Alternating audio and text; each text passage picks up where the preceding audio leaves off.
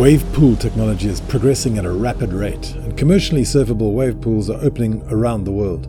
Welcome to the Wave Pool Mag podcast. My name is Nick Robinson, and through my guests, we take a detailed look at this fascinating new game. Check us out on wavepoolmag.com. Wavepool Mag. for your curiosity and stoke. Andy Ainscough is from the north of England, not a place you would automatically attach to surfing history.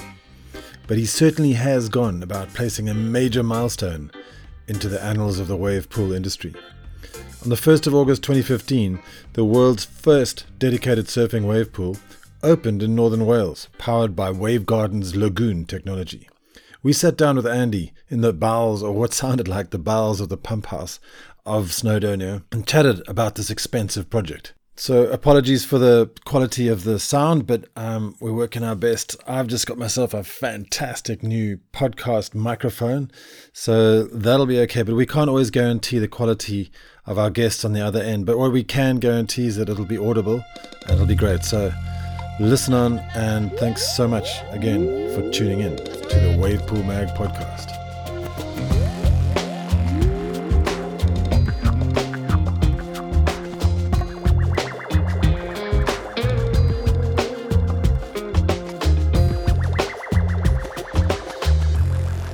Andy, so thank you so much for coming on to the Wavepool Mag podcast. Really appreciate your time. So no, that, thanks for having me. Yeah, absolutely. Ah, it's a pleasure. Um, in the beginning, let's just go over a little bit of personal context, and um, let's go back to your, your early days. How how were those?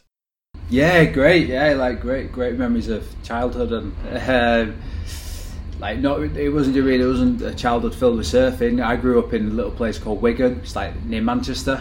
Uh, so yeah, pretty landlocked, but quite uh, rural as well. Uh, so yeah, really, really fun memories. M- Grew up with. Got three. Well, I'm one of five siblings. Uh, yeah, mum, dad. So yeah, big family. My dad's one of ten. Uh, one of nine. Sorry. So yeah, lots of uncles, aunties. Yeah, real kind of family upbringing. It's great. Must have been uh, massive family gatherings as a as a youth. Oh, massive! Yeah, I have cousins. I, we joke about it. Cousins that I don't even know about. Uh, so my, my dad's one of nine, and they've all had quite a few kids themselves. So, yeah, great. Really good, competitive. I suppose growing up, you mean lots of team games and stuff like that. Even competing within the family. So, So, what kind of sports did you get into when you were when you were young? Yeah, where I'm from is uh, like a real rugby league stronghold. So like Wigan, Wigan Warriors are like probably one of the most famous rugby league sides in the world um, from a little place called Wigan. Um, so yeah, I it was rugby, massively rugby, but also I had some family that did like outdoor sports, and I, I had um, one like my best friend from school. His dad used to take us kayaking and climbing. So that's where my passion for like the outdoors kind of stemmed from, really. So growing up, I was always balancing that really because rugby, I always saw like a career in, and it was my biggest passion as well. But I still had an interest for climbing and kayaking really at that point, not as much so surfing. But um, Because you know I'm living down here in Portugal, and when I think about Manchester, I don't think about the most amazing outdoor experience because it, I mean the weather must be pretty crap most of the time, right? yeah, but I think I think it's like the British mentality where we love to talk about the weather, but we're used to it as well. Um, so you just get the stuff on and, and you just get involved with it anyway. But yeah, Manchester's like Manchester's a city, but on the outskirts of it, it's quite rural, and we're right between the Lake District and North Wales. So Wow, it, that's it- spectacular, isn't it? Yeah, and what we talk about as a business now in North Wales is that um, you we're Manchester's playground, Cheshire's playground, um and I suppose I was a great example of. I mean, our family would come to North Wales to go in the mountains, to get in the countryside, uh, like like most people. So, do you recall your first surfing experience? Yeah, first uh, it was all downhill really after that because my first surfing experience was in Barbados, actually on a family holiday, or my first real wave. Um, yeah, so I was twelve uh, on a surf lesson. Uh, I caught a couple of bodyboarding, like bodyboarding a few waves before, but yeah, I remember first surf lesson. I was so we were staying on the uh, on the west coast, and all the surf, as you probably know, is on like the east coast of Barbados, a little bit on the south. We, we made my dad drive me over there for a surf lesson one day. Um, with Zed's surf school, and uh, yeah, I suppose that's where the first hook for it came from.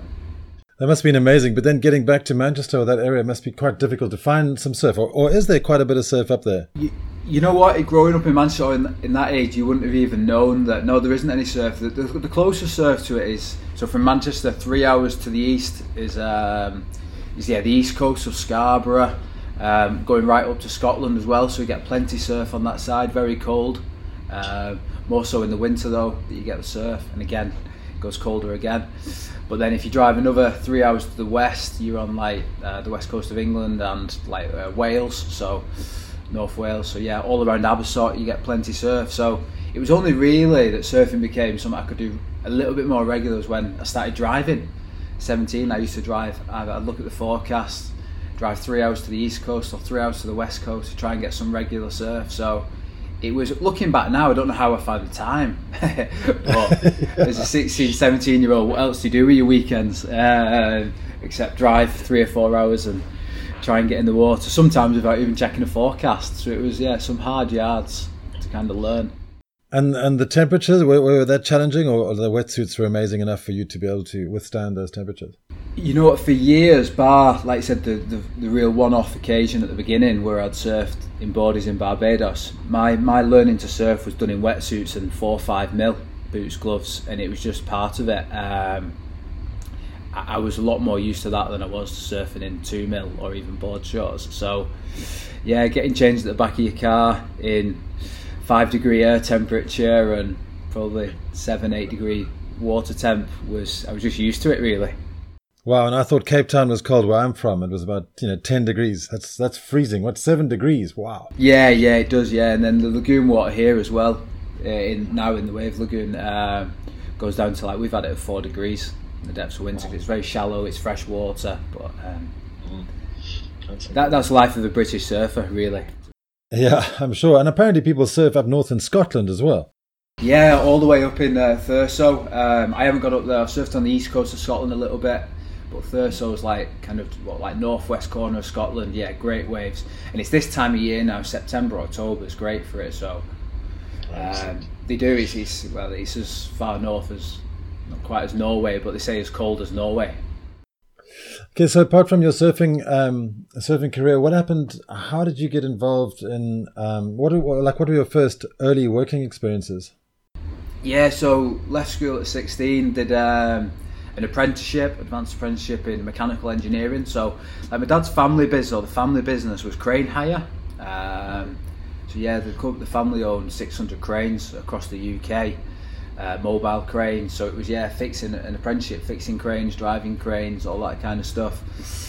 But it was after a while. I don't know. I loved it at the time. It was great, great grounding, but I was also playing semi-pro rugby, um, and like I said, that was still my biggest passion, playing rugby league. But I couldn't quite see myself working uh, in industry. I wanted to work in sport somehow. Um, that's when I started like outdoor instructing, and that's that side of it started taking over, and I really couldn't see myself doing.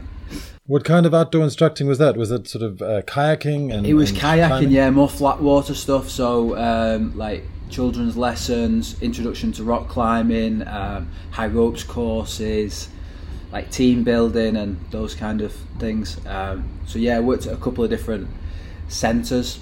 Like around the UK, they, they, uh, there's lots of kind of not leisure centres but activity centres. So yeah, they might have a high ropes course, a lagoon for doing kayaking, canoeing, stand up paddle boarding. Um, yeah, we did a lot with kids, a lot with stag doos, hen doos. So it was good, good. That sounds like an amazing leisure centre. So you can go and do all kinds of sports. It doesn't seem to be very prominent in other countries.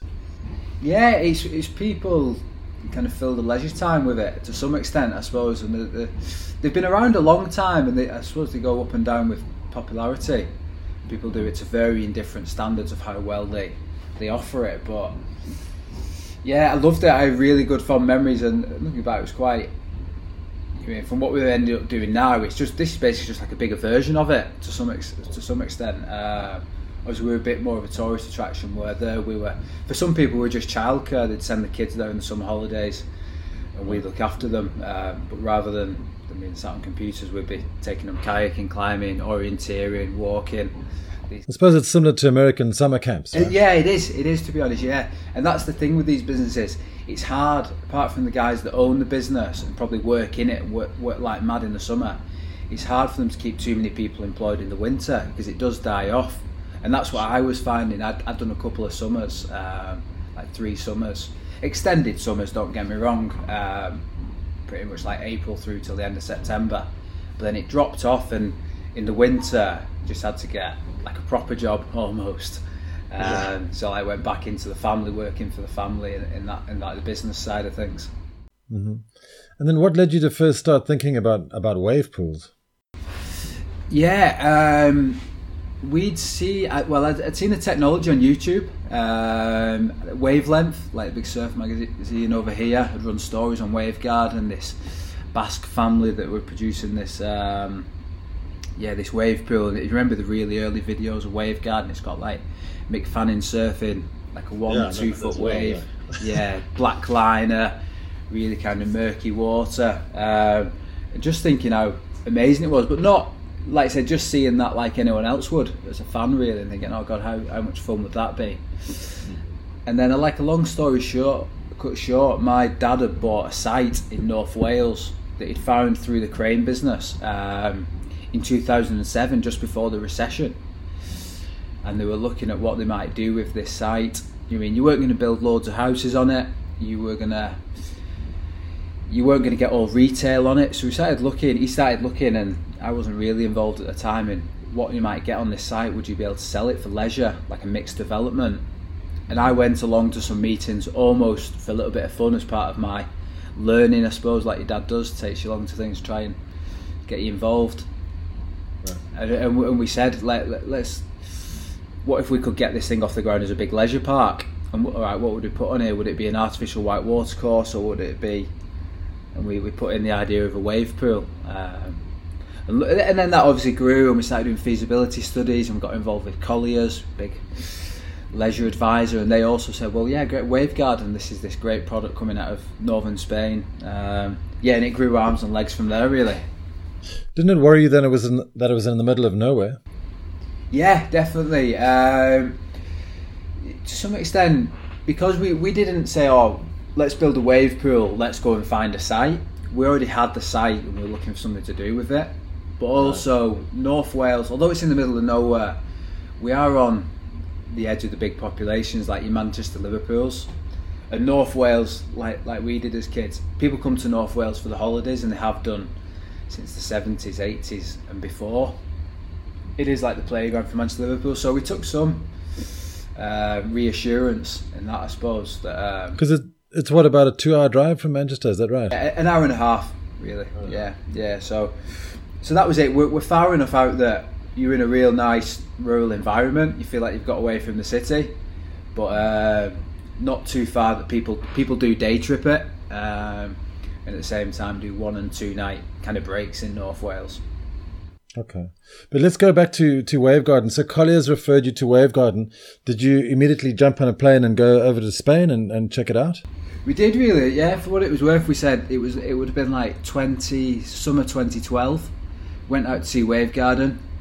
Uh, met Fernando and Sama, the two brothers that kind of run that run the job, and um, yeah, it looked quite simple to build. In all honesty, uh, looked, it was a great product. They had some.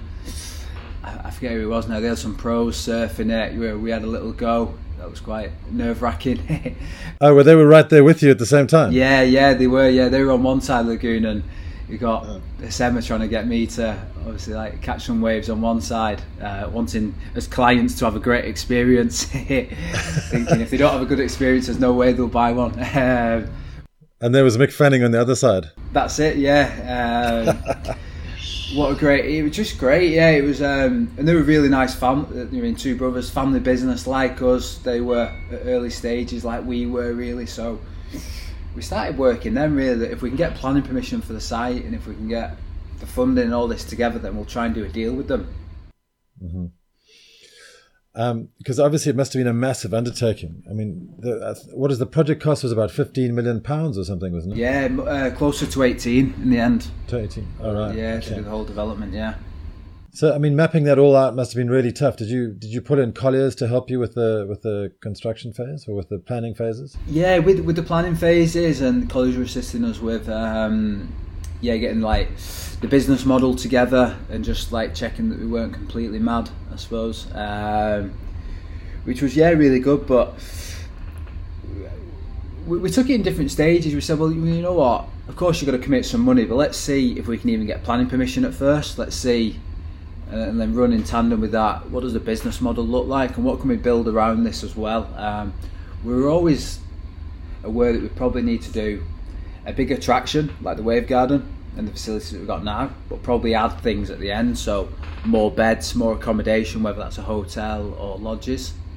So we were always aware that this would be a phased development. Um, it's what we're kind of going into now, actually, after a couple of years of running it but yeah, we, we said, well, let's give it six months, let's give it 12 months and see where this thing goes. And like I said, you keep going and it, things were falling into place. So we eventually started building in 2014.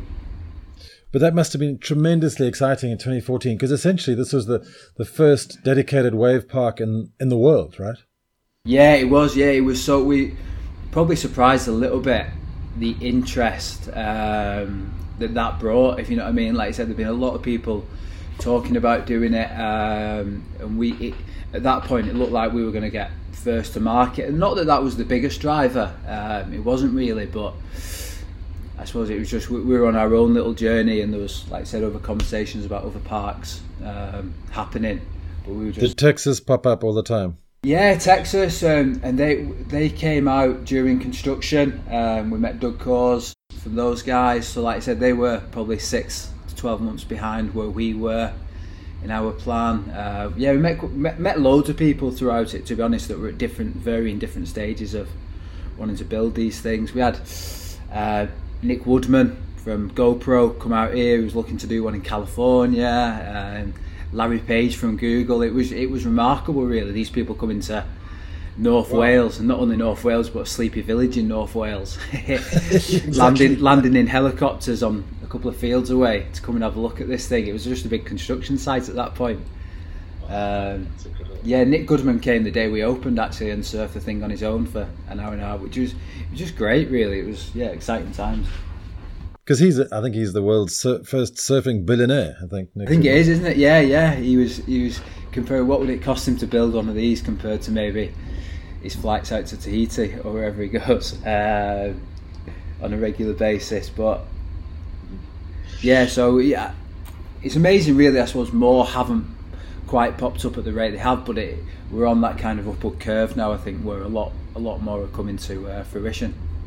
Absolutely. I mean, they're popping up all over the place right now. But, but during during the, your construction phase, did, um, did everything go according to plan? Was it all just easy, easy pie? No, def- definitely not. Um, you, I think you always expect that though if you're going to do a project of this scale. But there was definitely some things that jumped out at us. You know, what I mean, it's it's quite a wet site as well. This, so when I say that the ground is quite wet, we're at the bottom of a hill, bottom of a hill, and we're at the side of the River Conway. So um, you know, I mean, to build this thing on, on these, we're, we're in a floodplain as well. So we had to. So high water level. High water level, yeah, high groundwater level. So you're digging a lagoon that's basically two meters deep, and your groundwater level is like a meter and a half at certain points below the surface. So that's got its challenges. And just getting all the sign offs as well from local authorities. So we have something called Natural Resources Wales, it's like the Environment Agency for here. So getting the okay to take this amount of water from the reservoirs, getting, uh, approving the filtration process because of course people swim and do all sorts in lakes, rivers, but the moment you start charging people to go in these water bodies, it's a whole new standard, and nobody nobody had seen this with a wave pool before. So, it, that kind of are we a are we a pool? Are we a natural body of water? What are we? So, yeah, it was probably the yeah. paperwork more than the physical, more than the actual yeah physical problem challenges on site. So the water treatment must have been a very challenging thing because I know obviously a lot of lot of talk about BSR Wave Park in in Texas, and they had a problem yeah. there. Yeah, it was. Yeah, yeah, um, and and I, that scuppered um, NLand before they even got a chance to open as well. Do you know what I mean? Just because another water park had had a problem. Um, So yeah, w- w- one of the things as well for our site is that we didn't want to use any chemicals in the lagoon, so we wanted it to be a freshwater experience. Um, we also think it's, it's quite good for our equipment, but um, in terms of not having chlorine in it, and it means we can discharge our water into the River Conway. So we basically borrow our water from reservoirs at the end of the season or whenever we don't want it, we discharge it into the River Conway. Um, so it's quite so agreeing um, a water strategy without the use of chlorine was a challenge and something we had to work on. So and also where we take our water from because it's from the mountains, it's quite high in peat levels, which what gives it its kind of green colour. All right. So um, you mean and then testing it weekly and all these kind of things. So yeah, definitely it was. Um, So, what kind of process do you use to clean it? Apparently, it's sort of some ultraviolet process. Yeah, it is. We use yeah ultraviolet UV and uh, particular filtration, and we also have um, some ultrasonic that works in the water. So we're in quite a lucky um, setting here in that we can also discharge some water if results weren't too good. We can discharge a bit of water and re-top up from the reservoirs that are up on the mountains, which are really good quality. So the reservoirs at the top basically are shared by a power station and also um, Welsh water, which is like your drinking water, your showering water. So um, So essentially, that's sort of like cleaning the, cleaning the pool out because um, I wouldn't imagine that you'd use a lot of water because it's it's static water, isn't it? You don't have to.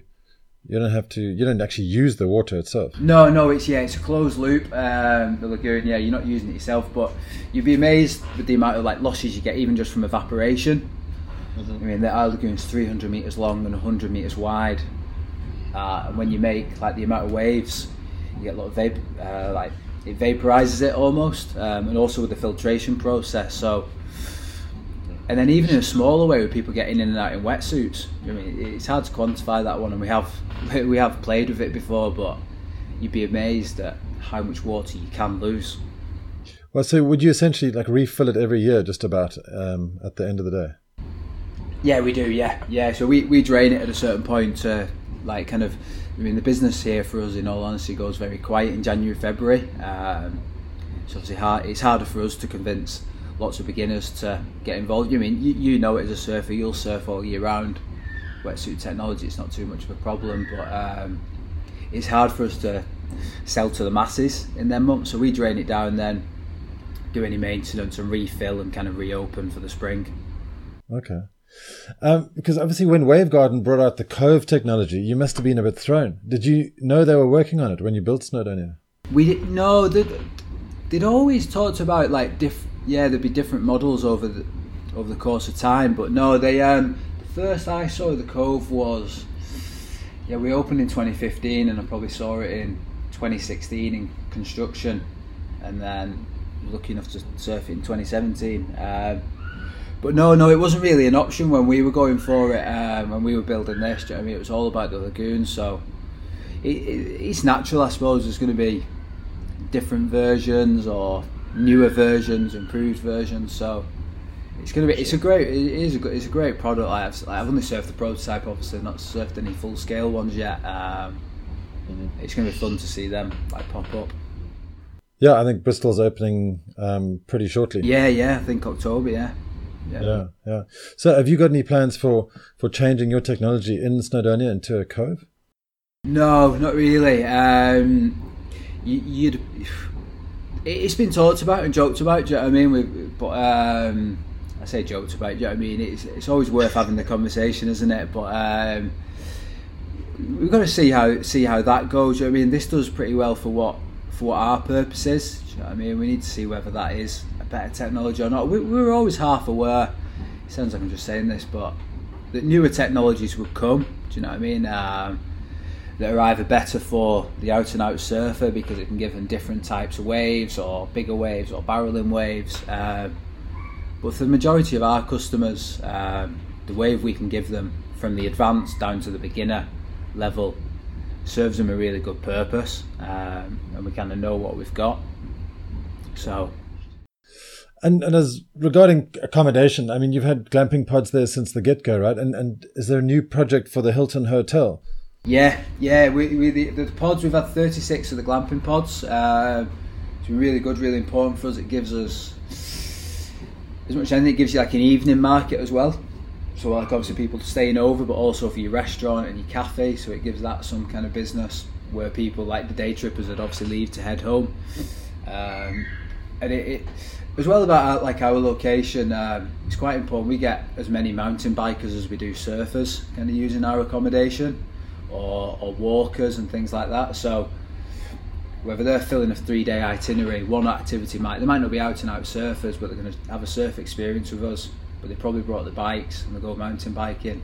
There's a couple of great trail routes around here. Um, as well as maybe walk Snowdon one day. So then that, that's the thing for the hotel as well, really, is to become this destination um, that people can come to North Wales, experience whatever it is they want to do here, but stay in a little bit of luxury, but luxury that's still in keeping with our brand, I suppose.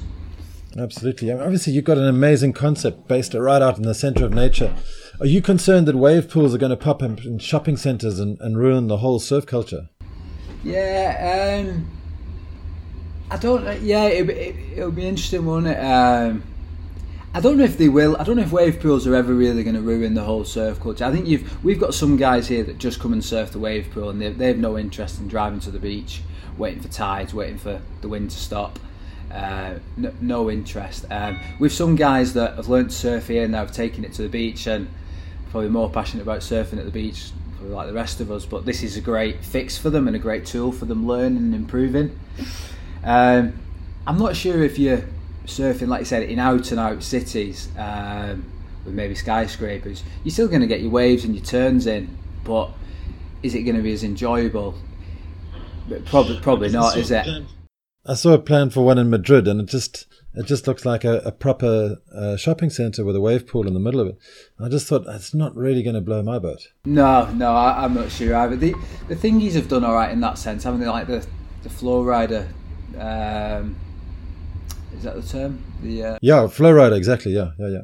Thing hasn't it in that, them kind of things, but it, it's not surfing, is it? Strictly speaking, it's still the same. I mean, I've probably surfed this lagoon more than anyone, and I still love getting in um, our lagoon. That is. But at the same time, if the waves are working at the beach from here, I'll not be stopping to have a session here. I'll be trying to get to the beach because it's the reason you surf, isn't it? Um, Exactly, to get out in nature. Exactly, yeah. But that's a, that's another great question. Is like how often do you get to surf your own lagoon? Yeah, I, I do. I have a slot booked uh, about five days a week, but I, I, do probably get in at least twice, at least twice, and try for three times a week. Um, there's, there's there's definitely times where you sat in the office and you think, oh, I just can't get out there. I can't. Um, too much to do or whatever. but no, I try and make a real conscious effort to make sure I get in at least twice a week because otherwise, to some extent, what what are you doing it for? And uh, the years will pass, won't you? If your surfing's like everyone expects your surfing will have like gone through the roof, which I've definitely improved, but um, don't want to embarrass myself when people come. Excellent. Um, so, what about surf contests? Because I think you've had quite a few surf contests in uh, in Snowdonia, and I think it's generally perceived that the WSL's contest at Kelly's Wave Park was a bit boring to watch. Do you agree with that? I think, um, yeah, we, we did our first competition. Like we signed up with Red Bull to do Red Bull Unleashed um, before we'd even opened. I mean, before we'd even made a wave, it was quite it was a great deal and it was quite nerve wracking to be honest. So we opened in in August 2015 and we did a competition in September of that year. And as an event, it was amazing. But it was the first time. The Red Bull's whole remit for that was to do a stadium type surfing event. Mm-hmm. And I'm so glad we took the decision to do that in 2015 because if the Kelly Slater wave that obviously they launched that yeah back end of 2015 didn't they? Did the first comp maybe last year or then we might not have got that because it, it really the leverage it got um, you know we had like 2,000 people on site uh, watching that event which for here is huge do you know what I mean? We had people at all angles watching the surfing two big screens big production like Red Bull do um, and it allowed us to put on a competition which I suppose is a bit quite maybe the scale of WSL, but something we wouldn't be able to put on ourselves. Um, and so then we've since done the UK Pro Tour events, uh, which are great again. And you know what, for you, for your local visitors, they don't necessarily know, understand the standard difference maybe between the best British guy and a Jack Freestone or Mitch Crews or whoever's in that competition. And I'm not saying there is huge difference, but it's the level of production I think that you put around it that makes or breaks whether it's seen as a big event or not. I think you're right. For us, we'd sooner watch J Bay on the um, on the webcast if it's pumping. and You've got the world's best there, than we probably would waiting for the time between Kelly's waves and um, and all these guys surfing exactly the same wave. Um, because yeah, I think that's the dynamic. When when you have it in the ocean, you never know which kind of wave's going to come up and how it's going to break. And that's it. And it's about them picking do. the better wave, isn't it, and backing themselves or waiting, leaving the first wave of the set or whatever that is, isn't it? I think that's what we all enjoy. And thinking, what what would you do? Where you don't really get that in the wave pool. Um, I think the I think the the event's probably great to be at to give them that festival style. I'm not quite sure how amazing they work on webcast and how amazing they necessarily are I mean, imagine if you had a Wavegarden Cove and you could sort of randomize the waves coming in, then it didn't know what was coming. That might be a little bit of a different pitch. Yeah, that's it, isn't it? That'll probably give it the same, like a little bit closer to the beach, won't it? Um, kind of setting. So it's going to become part of the uh, the itinerary, isn't it? For I think for lots of different tours and different scales. So it gives the surfers a different dynamic, doesn't it? So probably yeah, have there been talks about the future of of, um, of wave pool only surf contests and tours as, as such?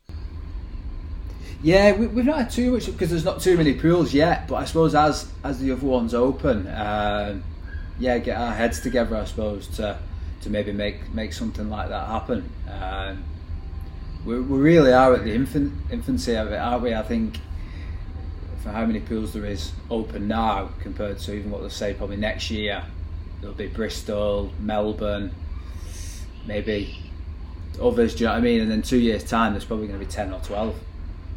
Yeah, I think there must be something about seventy projects in, in production at this stage, or in the planning stages at least. I mean, if you follow wavepoolmag.com, it's just crazy. Every single day, there's a, a new a new plan being released. The one just in New Zealand this week, and uh, yeah, it's going nuts. It's going yeah, crazy. Yeah, absolutely. I think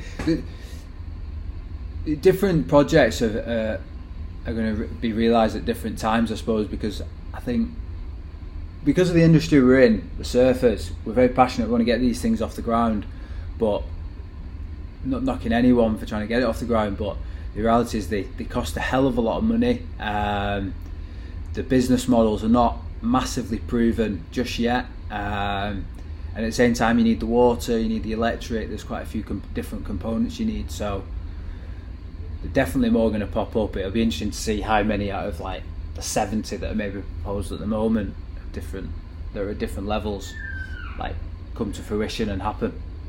Mm-hmm. So, have you got any advice for budding entrepreneurs out there who are dreaming about starting a wave pool? Um, no, we don't want to. No, I. Um, I think just that you, have got to really look at like the engineering side of it as much as it is so, and the, and the business model side of it. You know what I mean? It would be so easy and the same when, you, when we look at our, your to do list daily. It'd be nice to just talk about like the stuff that surfing's about. You know what I mean? And it's a little bit harder to necessarily just look at the spreadsheets and the nitty gritty of some of those things. You know I mean? Everyone enjoys about what we're going to do in our surf lessons, what wetsuits, what kit we're going to have, what's the demo fleet going to be like, and all those kind of things. But a lot of this, it is running a business, um, and you're going to have a fair few staff. There's lots of health and safety involved, um, but at the same time, it's the reason we're involved because we've got a passion for surfing or a passion for sports and the outdoors. Uh, so no, I, I, can't knock it. It's brilliant working in it, and I yeah, encourage anyone, I suppose. Excellent. Yeah. Are you interested in building another wave pool? Um, yeah, maybe we've got. Um, we always keep yeah the ear to the ground on different sites and things like that. But um, first priority at the moment is to get this one really firing. So, like we, we we've been calling it Phase Two, which is this hotel. We just opened what we called Adrenaline Indoors. So, big another activity offer on this site. Um, so yeah, we that that opened in August. So that's just like doing its first season now, and then we open the hotel next year. So yeah, really get this site firing. But yeah, who knows? It, it would be nice to uh, expand out, I suppose, and do other sites. Mm-hmm. Yeah, absolutely. So, um, just one final question, Andy. Um, just in your in your mind, what do you think the future holds for surfing? I, I think I, I think it'll change to an extent, but I'm never. I'm not quite sure that um, wave pools and surfing, as we know it, and as everyone knows it, will become completely joined. I do think there'll be a lot of people that just just surf pools, and people that surf lagoons will only surf. Um, sorry, surf at the beach, but only surf in lagoons. A very small percentage of the time. It all depends, I suppose, where they are in geography to where to where they live and where they surf regular.